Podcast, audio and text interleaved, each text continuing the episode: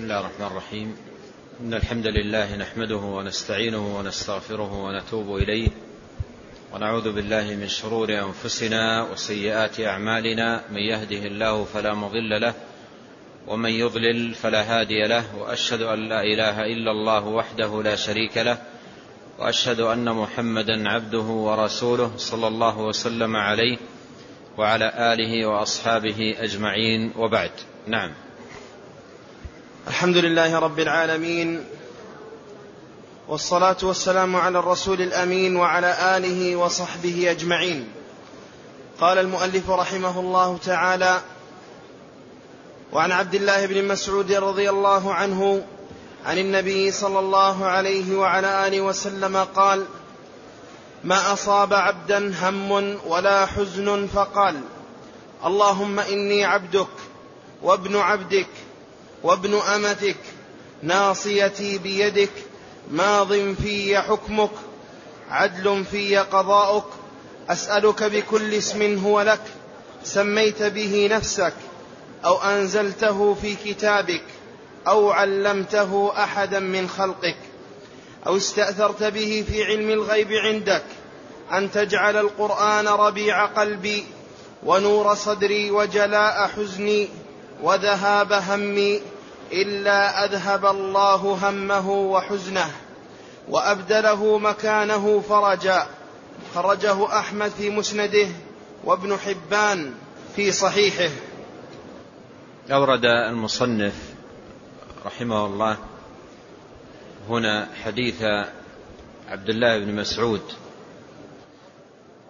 وهذا الحديث يتعلق بمن أصابه هم أو حزن.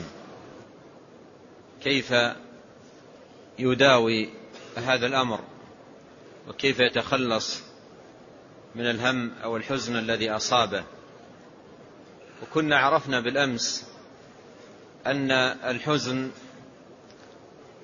يتعلق بالأمور الماضية والهم يتعلق بالأمور المستقبلة والغم يتعلق بالأمور الحاضرة. وهو ألم يصيب القلب إما لتذكر أمر ماض فيحزن أو تخوف من أمر مستقبل فيهتم أو في أمر حاضر فيغتم.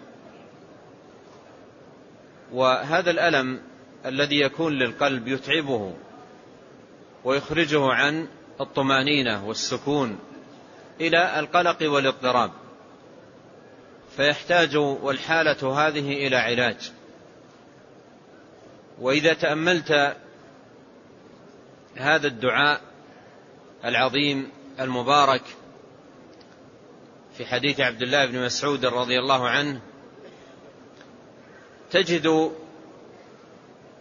أن علاج الهم والغم لا يكون إلا بمداواة القلب بذكر الله تبارك وتعالى وحسن الالتجاء إليه والاستسلام لأمره والاعتراف بقضائه وقدره والإيمان بأن ما شاء الله كان وما لم يشأ لم يكن وحسن التوسل إليه تبارك وتعالى بأسمائه الحسنى وصفاته العليا والعناية بكتابه عز وجل الذي هو ربيع القلوب وأنس الصدور فبهذا لا بغيره يكون العلاج لهذا الأمر العظيم. قال ما أصاب عبدا هم ولا حزن. ما أصاب عبدا هم ولا حزن فقال أرشد عليه الصلاة والسلام هنا إلى ما يقوله من أصابه الهم أو الحزن. قال فقال اللهم إني عبدك وابن عبدك وابن أمتك ناصيتي بيدك ماض في حكمك عدل في قضاؤك. بدأ اولا بالإعتراف بالعبودية وأنه عبد لله أي مملوك له. تحت تسخيره وتدبيره وتصرفه سبحانه وتعالى. أنا عبدك وابن عبدك أي والدي ووالده ووالد والده إلى آدم كلهم عباد لك وابن أمتك أي والدتي ووالدتها إلى آخره إلى حواء كلهم عبيدك وإماؤك.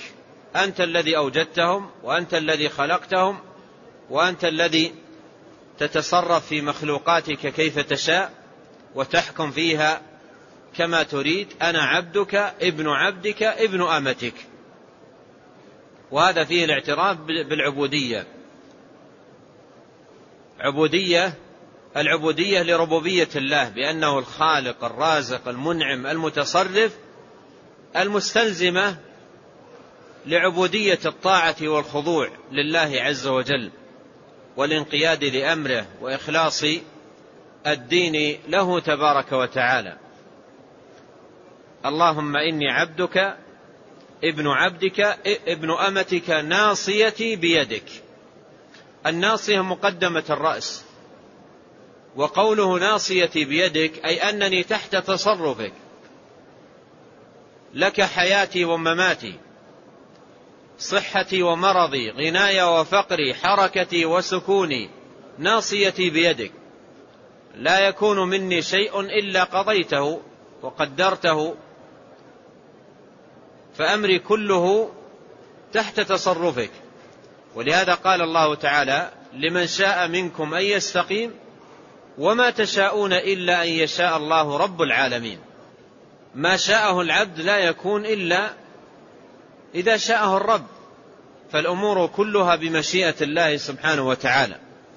قال ناصيتي بيدك ماض في حكمك.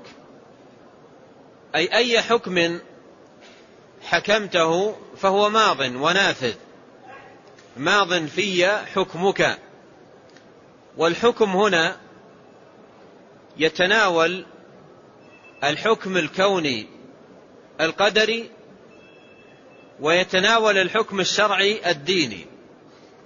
أما الحكم الكوني القدري فإن ما شاء الله كان وهو ماض لا راد لحكمه ولا معقب لقضائه سبحانه وتعالى.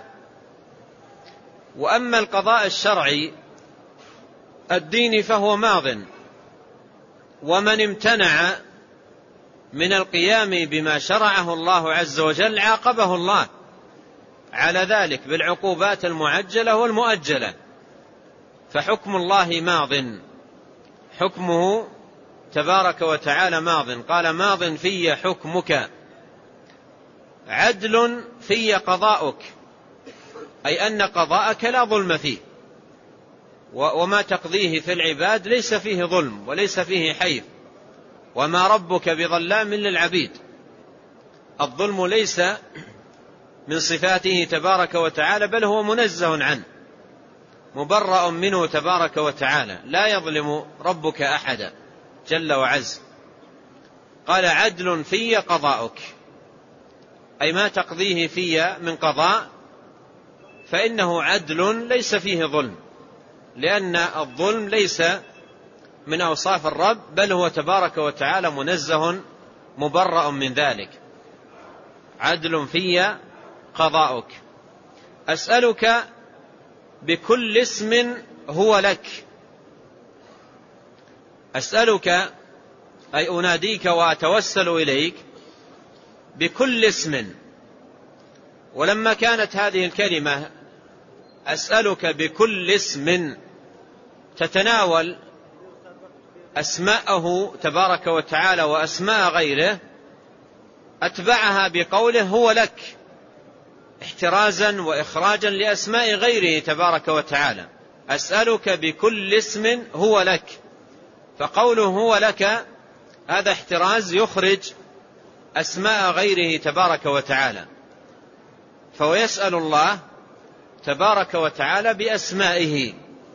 أسمائه عملا بقوله تبارك وتعالى ولله الأسماء الحسنى فادعوه بها وعملا بقوله تبارك وتعالى قل ادعوا الله أو ادعوا الرحمن أيا ما تدعو فله الأسماء الحسنى أسألك بكل اسم هو لك. ثم ذكر تقسيم تقسيما لأسمائه تبارك وتعالى.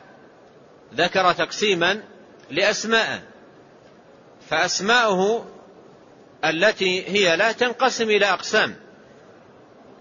وقبل ذلك قوله هو لك بكل اسم هو لك هذا يفيد أن أسماء الله تبارك وتعالى لله كما في القرآن ولله الأسماء الحسنى. فأسماء الله لله.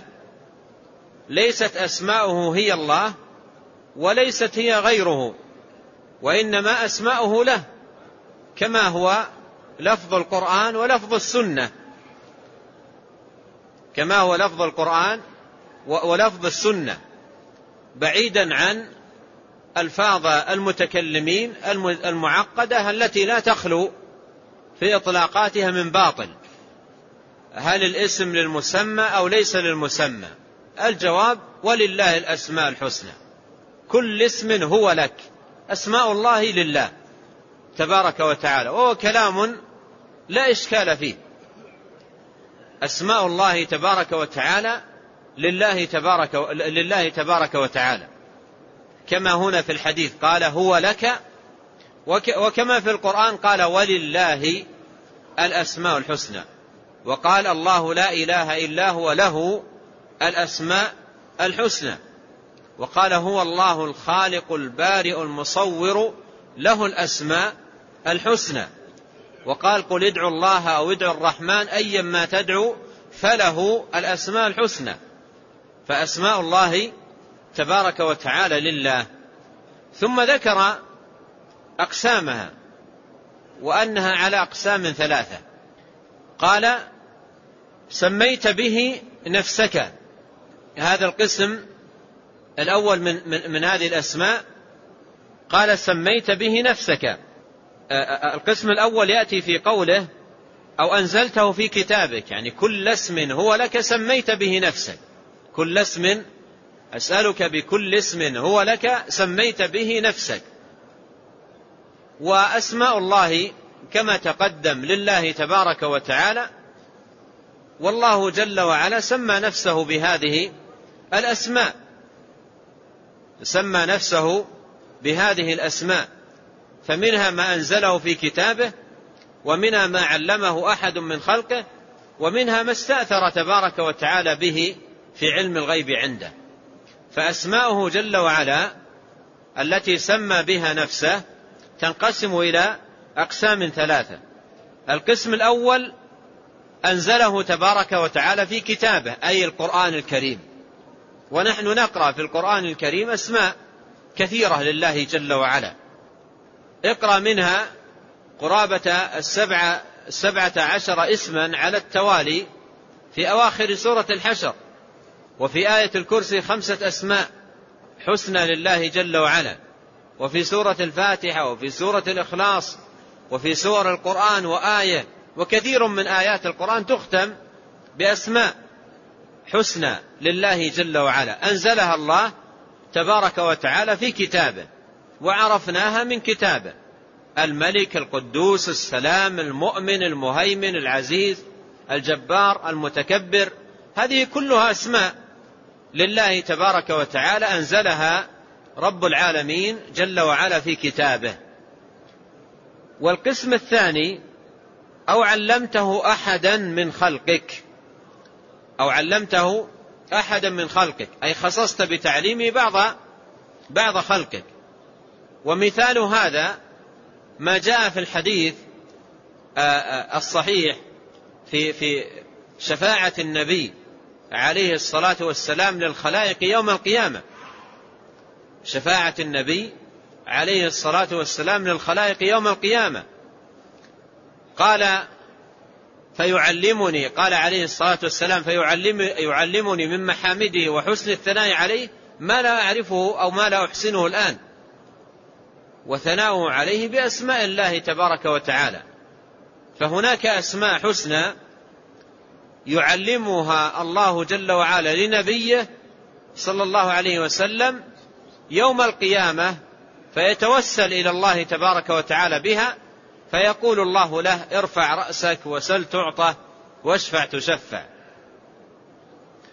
والنوع الثالث من هذه الأسماء استأثر الله تبارك وتعالى به في علم الغيب عنده لما ينزله في كتابه ولم يعلمه أحدا من خلقه وإنما استأثر به تبارك وتعالى في علم الغيب عنده. وهذا الحديث من أبين الدلائل وأوضحها أن أسماء الله تبارك وتعالى ليست محصورة في عدد معين. ليست محصورة في عدد معين نعلمه. ولهذا الحديث الذي قال فيه عليه الصلاة والسلام إن لله تسعة وتسعين اسما مئة إلا واحد من أحصاها دخل الجنة لا يفيد حصر أسماء الله تبارك وتعالى في هذا العدد بل هي أكثر من هذا العدد. ولكن كما قال أهل العلم الحديث هنا جملة واحدة. إن لله تسعة وتسعين اسما مئة إلا واحد من أحصاها دخل الجنة الحديث جملة واحدة. بمعنى أن من شأن هذه الأسماء التي عددها تسعة وتسعون من شأنها أن من أحصاها دخل الجنة. لا أن أسماء الله تبارك وتعالى الحسنى محصورة في هذا العدد. قال أو استأثرت في به في علم الغيب عندك أن تجعل. وهذا هو التوسل. هذا هو التوسل أو هذا هو المطلوب. هذا هو المطلوب المرغوب. أن تجعل القرآن العظيم ربيع قلبي. بعد أن بدأ بهذه التوسلات العظيمة بعد أن بدأ بهذه التوسلات العظيمة سأل الله عز وجل مطلوبه قال أن تجعل القرآن العظيم ربيع قلبي. أن تجعل القرآن العظيم ربيع قلبي. والربيع معروف. عندما تكون الأرض ربيعا أو مربعة أي اخضرت وزهت وأنبتت من كل زوج بهيج. الربيع بهجة. الربيع بهجة ولذة وسرور. إذا رأى الإنسان الربيع وراء الخضرة وراء جمال الأرض وحسنها ابتهج قلبه ودخله من السرور والبهجة والفرح شيئا عظيما. والناس يذهبون إلى أماكن الربيع يبحثون عن ماذا؟ الناس يذهبون إلى أماكن الربيع يبحثون عن أي شيء يبحثون عن بهجة القلب. يبتهج قلب الإنسان ويسر و و و ويأنس عندما يرى الربيع. فهنا يقول اجعل القرآن ربيع قلبي. يعني اجعل قلبي يكون في ربيعا وأنسا ولذة وسرورا بقراءتي للقرآن وتدبري لآياته. ولهذا الحديث يدل على أن القرآن ربيع للقلوب المؤمنة. تجد القلوب المؤمنة فيه من البهجة واللذة والسرور والراحة والطمأنينة ما لا يجده أهل الربيع الربيع. ما لا يجد أهل الربيع في ربيعهم وفي خضرتهم. يجدون لذة مؤقتة. أما لذة القرآن وما يكون في القلب من ابتهاج وسرور ولذة هذا أمر آخر. هذا أمر آخر. ولهذا كما أن القرآن ربيع القلوب فإن العقيدة والأحكام المستفادة من القرآن والمستفادة من سنة النبي عليه الصلاة والسلام هي كذلك ربيع. هي كذلك ربيع. وبهذا نفهم وجه تسمية عدد من أهل العلم مؤلفاتهم العلمية في الأحكام وغيرها المستفادة من القرآن والسنة. تسميتها ماذا؟ بمثل الروض المربع ورياض الناظرين وبستان كذا إلى غير ذلك من الأسماء لأن العلم المستفاد من القرآن ومن سنة النبي صلى الله عليه وسلم ربيعا. وقد كان مؤلف هذا الكتاب شيخ الإسلام ابن تيمية رحمه الله منذ صغره ونعومة أظفاره مولعا بهذا الربيع الذي هو ربيع القرآن وربيع السنة والعلوم التي تخدم القرآن والسنة كان منذ صغره مولعا بهذا الربيع. وقد قرأت في ترجمتي رحمه الله أنه لما كان صغيرا لما كان صغيرا أراد أهله أن يذهبوا إلى رحلة إلى بستان من البساتين. وهم كانوا يسكنون في في دمشق ودمشق فيها من الأشجار وأنواعها والمناظر الخلابة البهيجة أرض جميلة. فأرادوا أن يذهبوا إلى بستان. للنزهة والراحة. وعرضوا عليه وكان صغيرا. كان صغيرا لم يبلغ بعد. فاعتذر قال أنه فضل أن أبقى في البيت. حاولوا معه اعتذر. ثم ذهبوا بإخوته واستانسوا في البستان ورجعوا. ثم أخذ إخوته يغايرونه مثل ما يحصل بين الأولاد في البيوت. نحن رأينا كذا وأنت ما رأيت. يغايرونه بالشيء الذي رأوه. فلما انتهوا من مغايرتهم قال أنتم ما, ما صنعتم شيئا. أنا في غيابكم حفظت الكتاب الفلاني. لأن البيت كان هادئ وفرصة له فحفظ كتابا كاملا في غيابهم. فيعني العلم ربيع لأهله. العلم ربيع لأهله. من يوفقه الله عز وجل لتذوق العلم ومعرفة قدره ومعرفة أثره ومعرفة ثماره فهو ربيع. وهذا الذي لأجله سمى عدد من أهل العلم مسميات بهذا الروض المربع رياض الناظرين ونحو هذه الأسماء لأن العلم ربيع. ولكن متى يكون العلم ربيع للإنسان؟ لاحظ التوسل هنا. قال اجعل القرآن. اجعل بتوفيق الله سبحانه وتعالى لعبده. بتوفيق الله جل وعلا لعبده وتيسيره. ومنه سبحانه وتعالى يكون العلم ربيعا للإنسان. وأما بدون ذلك يصبح العلم ماذا؟ يصبح العلم على الإنسان أثقل من الجبال. يصبح العلم على الإنسان أثقل من الجبال ثقيل جدا لا يطيقه. ولا يحتمله وبعض الإنسان إذا جلس في مجلس العلم يمتلئ صدره ضيقا ولا يستطيع أن يجلس وإذا جلس لا يمكث طويلا لأنه ما يحس بمكانة العلم وأثر العلم وثمرة العلم ما يحس بها. ولهذا ما ما يطيق أن أن يجلس. وإن جلس لم يستطع أن يصبر ويتململ. وإذا جلس في مجلس فيه فسق وفيه آه، إثم وفيه يجلس ويطيل الجلوس. هذا ما ذاق حلاوة العلم وما أحس بالربيع الذي هو في العلم. ولهذا كون العلم ربيعا للإنسان هذا توفيق الله جل وعلا. هذا توفيق الله هذا منة الله سبحانه وتعالى على عبده يمن على من يشاء. ولكن الله حبب ولكن الله حبب إليكم الإيمان وزينه في قلوبكم وكره إليكم الكفر والفسوق والعصيان. هذه منة الله. ولهذا الذي يريد لنفسه هذا الأمر العظيم يلجأ إلى الله بمثل هذا الدعاء العظيم المبارك. أن تجعل القرآن أن تجعل القرآن العظيم ربيع قلبي ربيع قلبي ونور صدري أن تجعل القرآن العظيم ربيع قلبي أي أن تجعله لقلبي ربيعا. بمعنى أن يبتهج القلب ويزهو ويأنس ويطمئن ويفرح ويسعد بهذا الربيع الذي الذي فيه.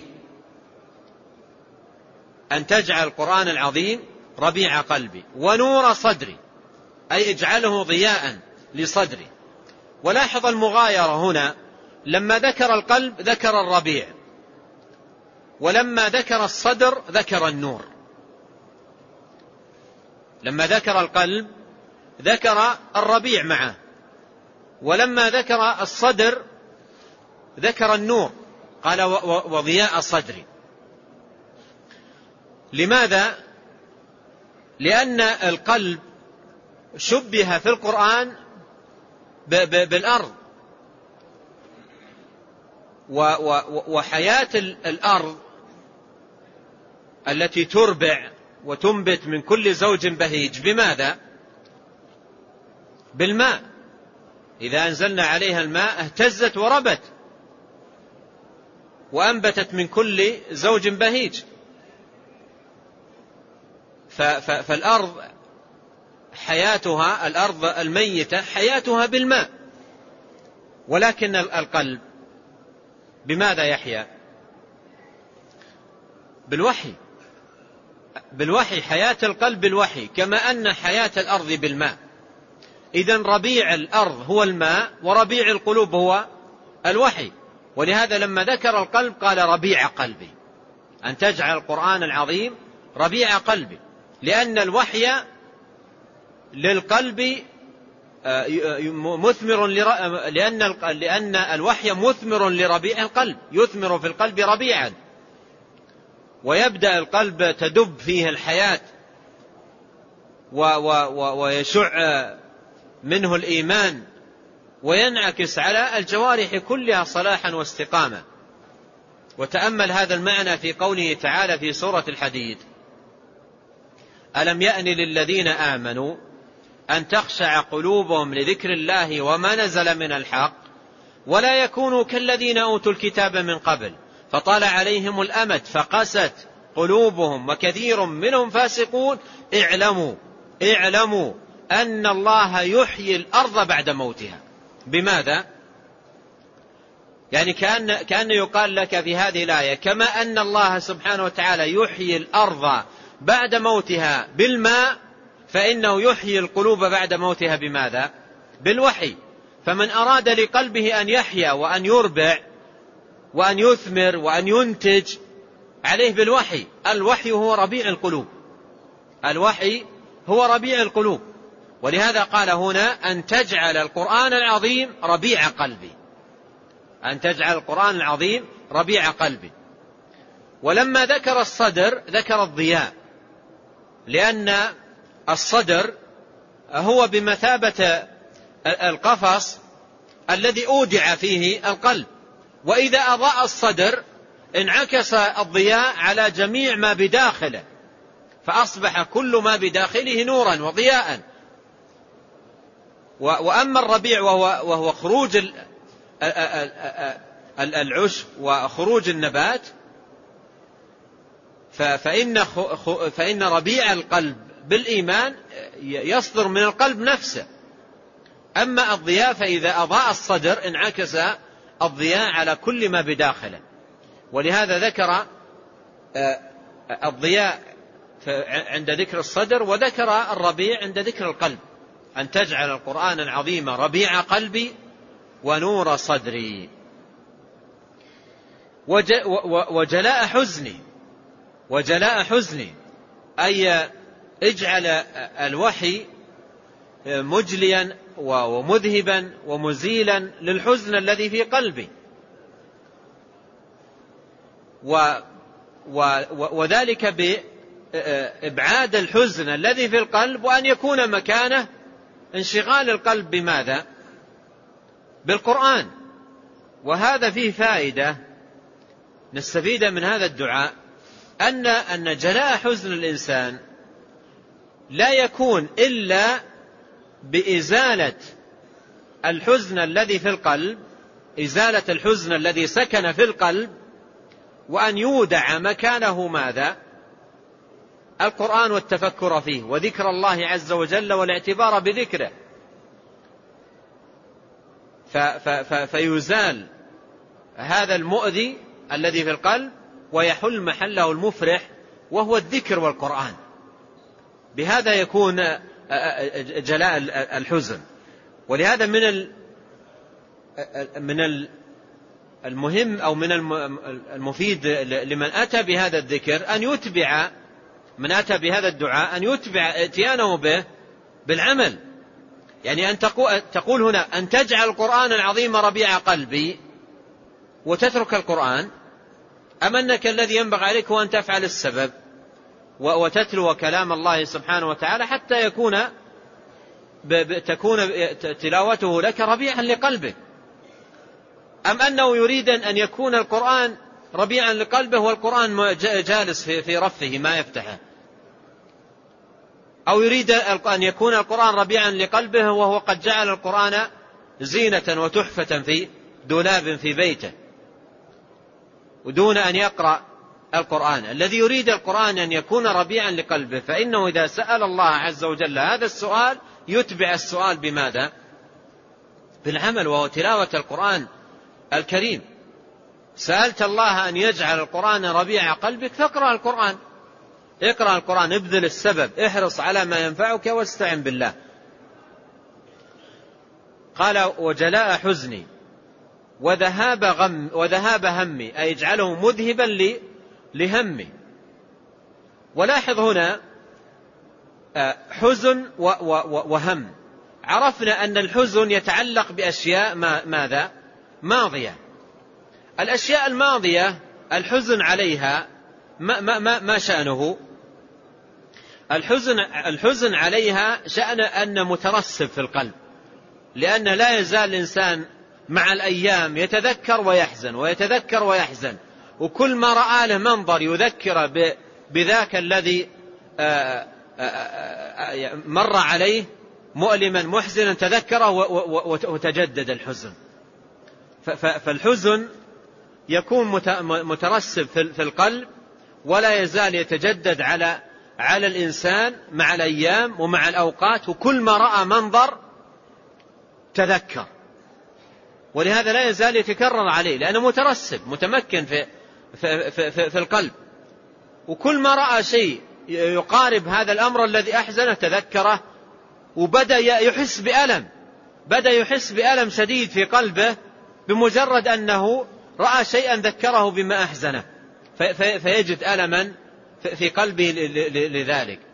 فهنا قال جلاء قلبي يعني أن مثل ما يجلى الوعاء المتسخ. ويؤتى بوسائل النظافة وينظف فيبقى لامعا نظيفا لا يبقى أثر. لا يبقى أثر لا يبقى بقية.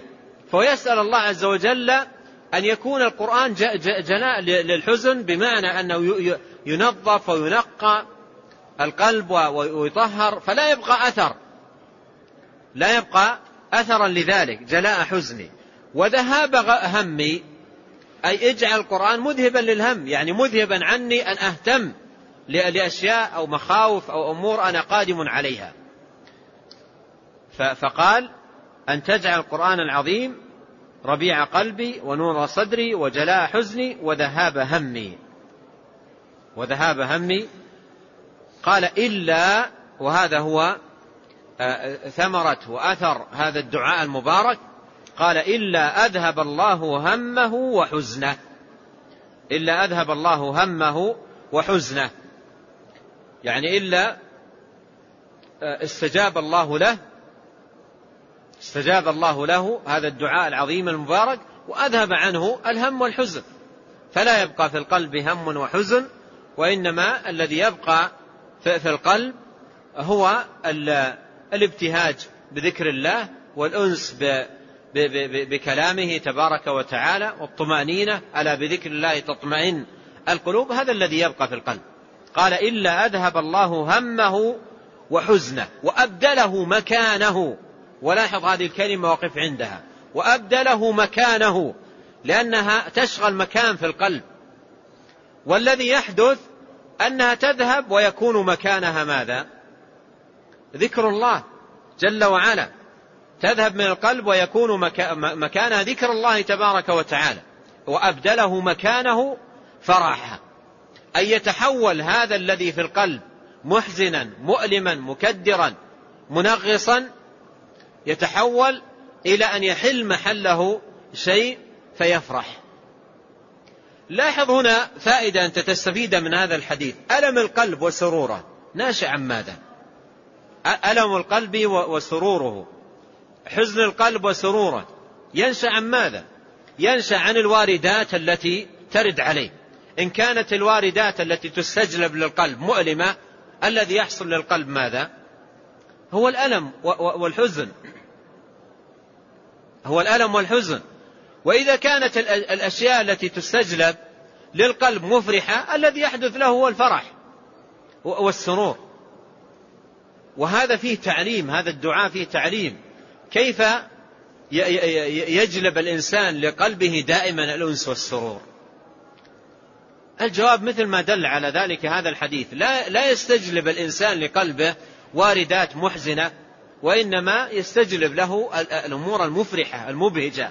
ذكر الله تلاوة كلامه معرفة أسماءه وصفاته وعظمة تعلم العلوم النافعة التي تفتح للإنسان أبواب الهداية وأبواب الخير والصلاح. قراءة القرآن. كل هذه المعاني هي بهجة للقلب وسرور وفرح. قال إلا أذهب الله همه وحزنه وأبدله مكانه فرجا. وفي رواية فرحا. أبدل أبدل أبدله الله مكانه فرجا. أي فرج همه. فرج همه بأن يزول عنها الذي أهمه وكدره. وفي رواية فرح أن يتحول الحزن إلى فرح. يتحول الحزن إلى فرح ويتحول القلب إلى قلب مبتهج قلب مسرور قلب فرح بذكر الله تبارك وتعالى. لو أعدنا النظر في هذا الحديث مرة ثانية وطرحنا سؤالا ما هو الذي يعالج به الهم والحزن؟ على ضوء هذا الحديث. وهنا ينبغي معاشر الإخوة الكرام أن نعلم أن هذه الدعوات العظيمة الماثورة عن النبي عليه الصلاة والسلام لا ينبغي لا ينبغي للمؤمن أن يعيش مع ألفاظها فقط. لا ينبغي للمؤمن أن يعيش مع ألفاظها دون أن يفهم معانيها ودلالاتها. الواجب على المسلم أن يكون مع هذه الدعوات متأملا للمعاني محققا لمقاصد الدعاء. فلو طرح سؤال كيف تتم معالجة الهم والحزن والغم من خلال هذا الدعاء؟ من خلال هذا الدعاء. الجواب على ذلك أن هذا الدعاء العظيم دل على أربعة أصول. أربعة أصول عظيمة مهمة جدا لمعالجة الهم والحزن. أربعة أصول عظيمة مهمة لمعالجة الحزن. ناخذها أصلا أصلا. الأصل الأول أن يعترف العبد بالعبودية لله تبارك وتعالى وأنه طوع تصرفه سبحانه وتعالى وأنه مملوك له وأن هذا الكون ملك لله سبحانه وتعالى ولا يكون فيه إلا ما شاءه مالكه سبحانه. وهذا في قولك في بداية أني عبدك وابن عبدك وابن أمتك. فهذا فيه الاعتراف بالعبودية. وأنك عبد لله وأبوك عبد لله وأمك أمة لله. إلى آدم وحواء. إلى آدم وحواء. كلكم عباد لله تبارك وتعالى. والله عز وجل هو المالك هو الخالق هو المتصرف هو المدبر.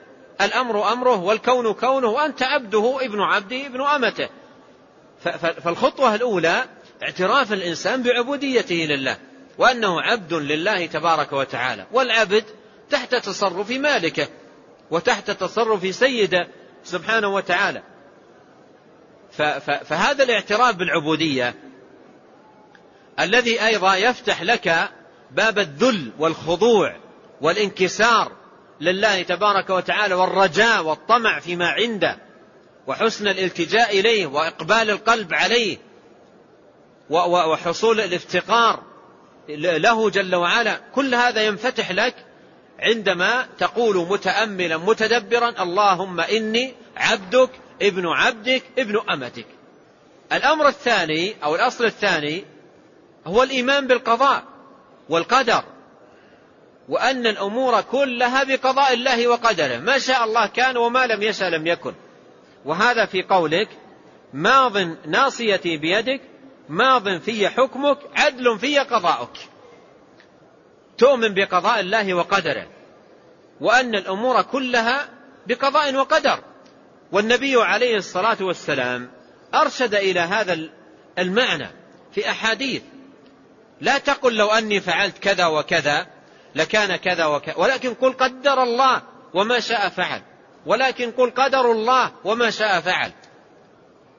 فأرشد إلى هذا. الإيمان بالقدر يوجد للقلب طمأنينة ويطمئن القلب. ما أصاب من مصيبة إلا بإذن الله. قال بعض السلف هو المؤمن. إذا أصابته المصيبة علم أنها من عند الله فرضي وسلم. فإيمان العبد بالقدر يذهب عنه الحزن. يذهب عنه الحزن ويحل محله الطمأنينة. يطمئن بإيمانه بقدر الله. ولهذا عند عند مجيء الحزن إلى القلب ينبغي أن تستجلب أنت للقلب ماذا؟ الإيمان بالقدر. وهذا هذا استجلاب للإيمان بالقدر.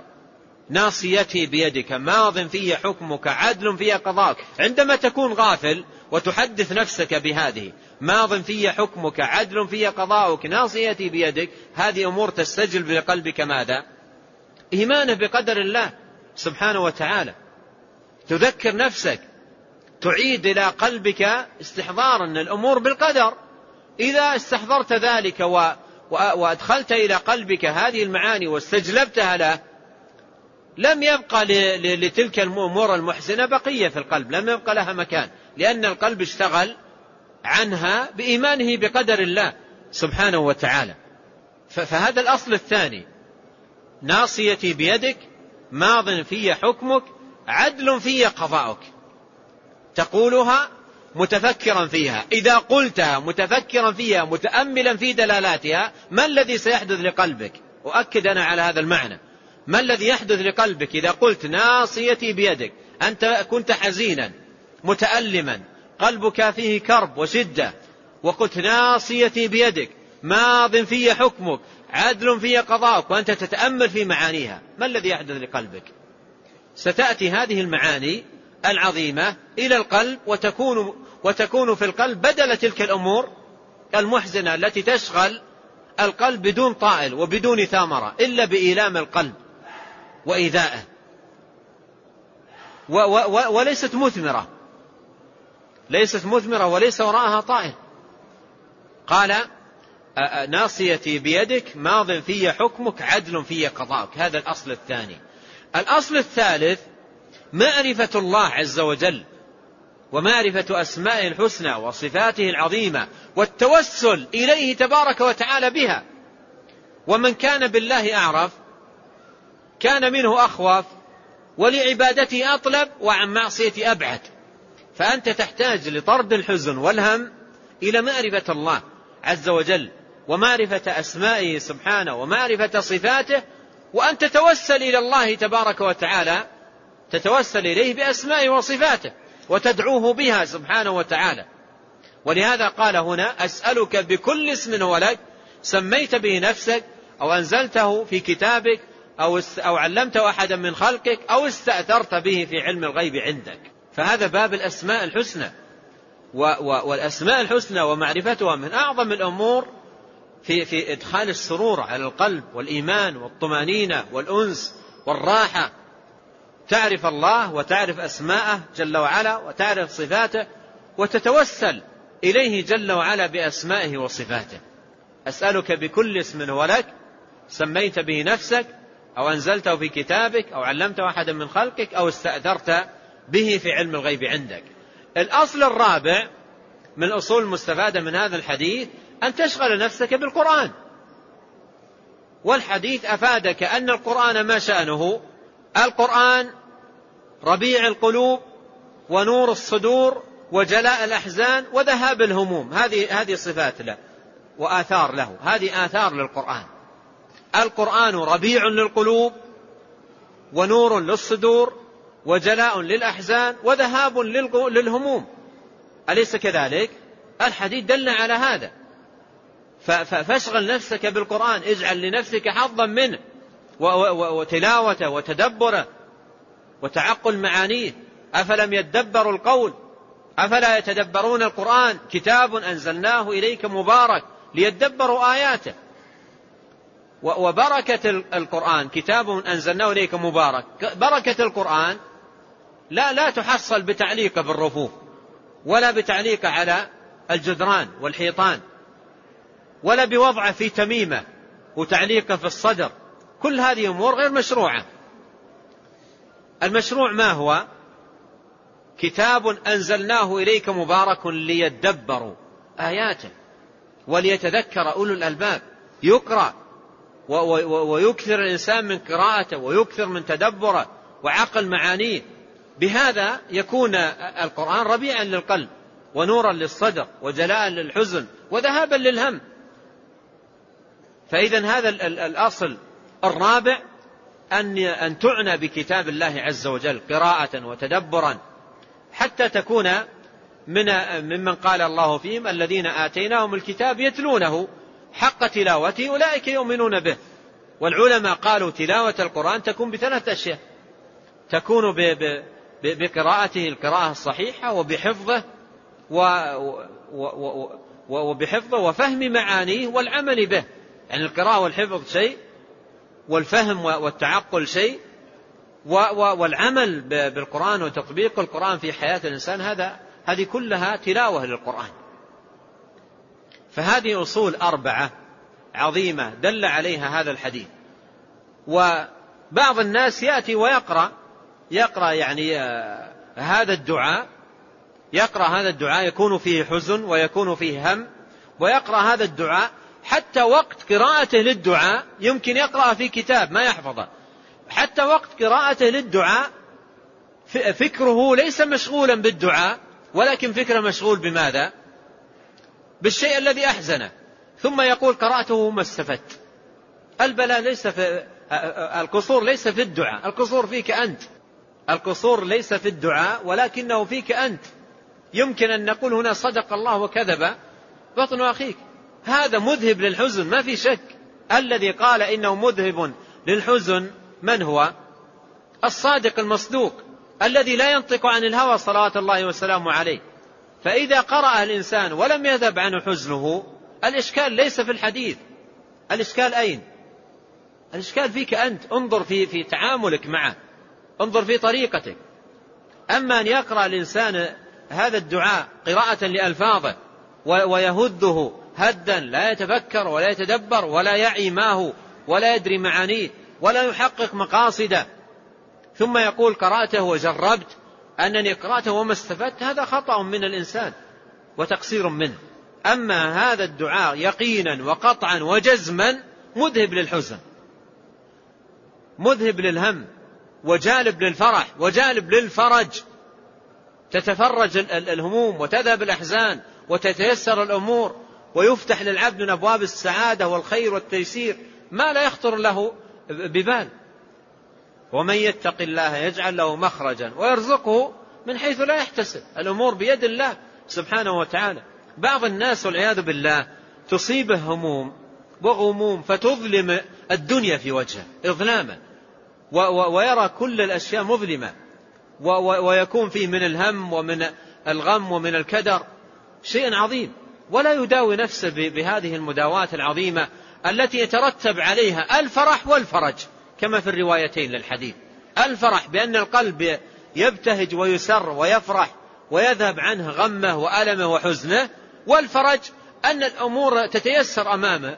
يتيسر رزق يتيسر زواج يتيسر مال يتيسر بيت يتيسر الأمور كلها بيد الله. والميسر هو الله سبحانه وتعالى. فما ينبغي للإنسان أن, أن, أن, يكون بهذه الصفة بل يقبل على الله إقبالا صادقا يقبل على الله وهو طامع ومؤمل وراجي من الله تبارك وتعالى خيرا ويأتي بمثل هذه الدعوات العظيمة المباركة محققا ما تدل عليه من المعاني والمقاصد العظيمة الكبيرة حتى تؤتي أو يؤتي هذا الدعاء فيه الثمار اليانعة والآثار الطيبة راحة وطمأنينة وسعادة وتفريجا للكربات وتيسيرا للأمور وحصولا للبركة والرزق والخير كل هذه آثار تترتب على هذا الدعاء العظيم. كلها آثار تترتب على هذا الدعاء العظيم. لكنها تحصل للإنسان إذا أتى به على وجهه وطبقه على بابه وحقق مقاصده وتأمل في دلالاته حينئذ تكون هذه الثمار العظيمة التي لا تحصى ولا تعد. ثمار دنيوية وثمار أخروية. قال ما أصاب عبدا هم ولا حزن فقال اللهم إني عبدك وابن عبدك وابن أمتك ناصيتي بيدك ماض في حكمك عدل في قضاؤك أسألك بكل اسم هو لك. سميت به نفسك أو أنزلته في كتابك أو علمته أحدا من خلقك أو استأثرت به في علم الغيب عندك أن تجعل القرآن ربيع قلبي ونور صدري وجلاء حزني وذهاب همي إلا أذهب الله همه وحزنه وأبدله مكانه فرجا. وفي رواية وأبدله مكانه فرحا. قال خرجه أحمد في مسنده وابن حبان في صحيحه. الشاهد أن هذا دعاء عظيم ودعاء مبارك ونسأل الله جل وعلا بأسماء الحسنى وصفات العلى أن يوفقنا جميعا لكل خير. وأن يهديه وأن يهدينا سواء السبيل وأن يصلح لنا ديننا الذي هو عصمة أمرنا وأن يصلح لنا دنيانا التي فيها معاشنا وأن يصلح لنا آخرتنا التي فيها معادنا وأن يجعل الحياة زيادة لنا في كل خير والموت راحة لنا من كل شر. اللهم إنا عبيدك بنو عبيدك بنو إمائك نواصينا بيدك. ماض فينا حكمك عدل فينا قضاؤك. نسألك بكل اسم هو لك. سميت به نفسك أو أنزلته في كتابك أو علمته أحدا من خلقك أو استأثرت به في علم الغيب عندك أن تجعل القرآن العظيم ربيع قلوبنا ونور صدورنا وجلاء أحزاننا وذهاب همومنا وغمومنا. ونسأله جل وعلا أن يغفر لنا ولوالدينا وللمسلمين والمسلمات والمؤمنين والمؤمنات الأحياء منهم والأموات. إنه تبارك وتعالى سميع الدعاء وهو أهل الرجاء وهو حسبنا ونعم الوكيل.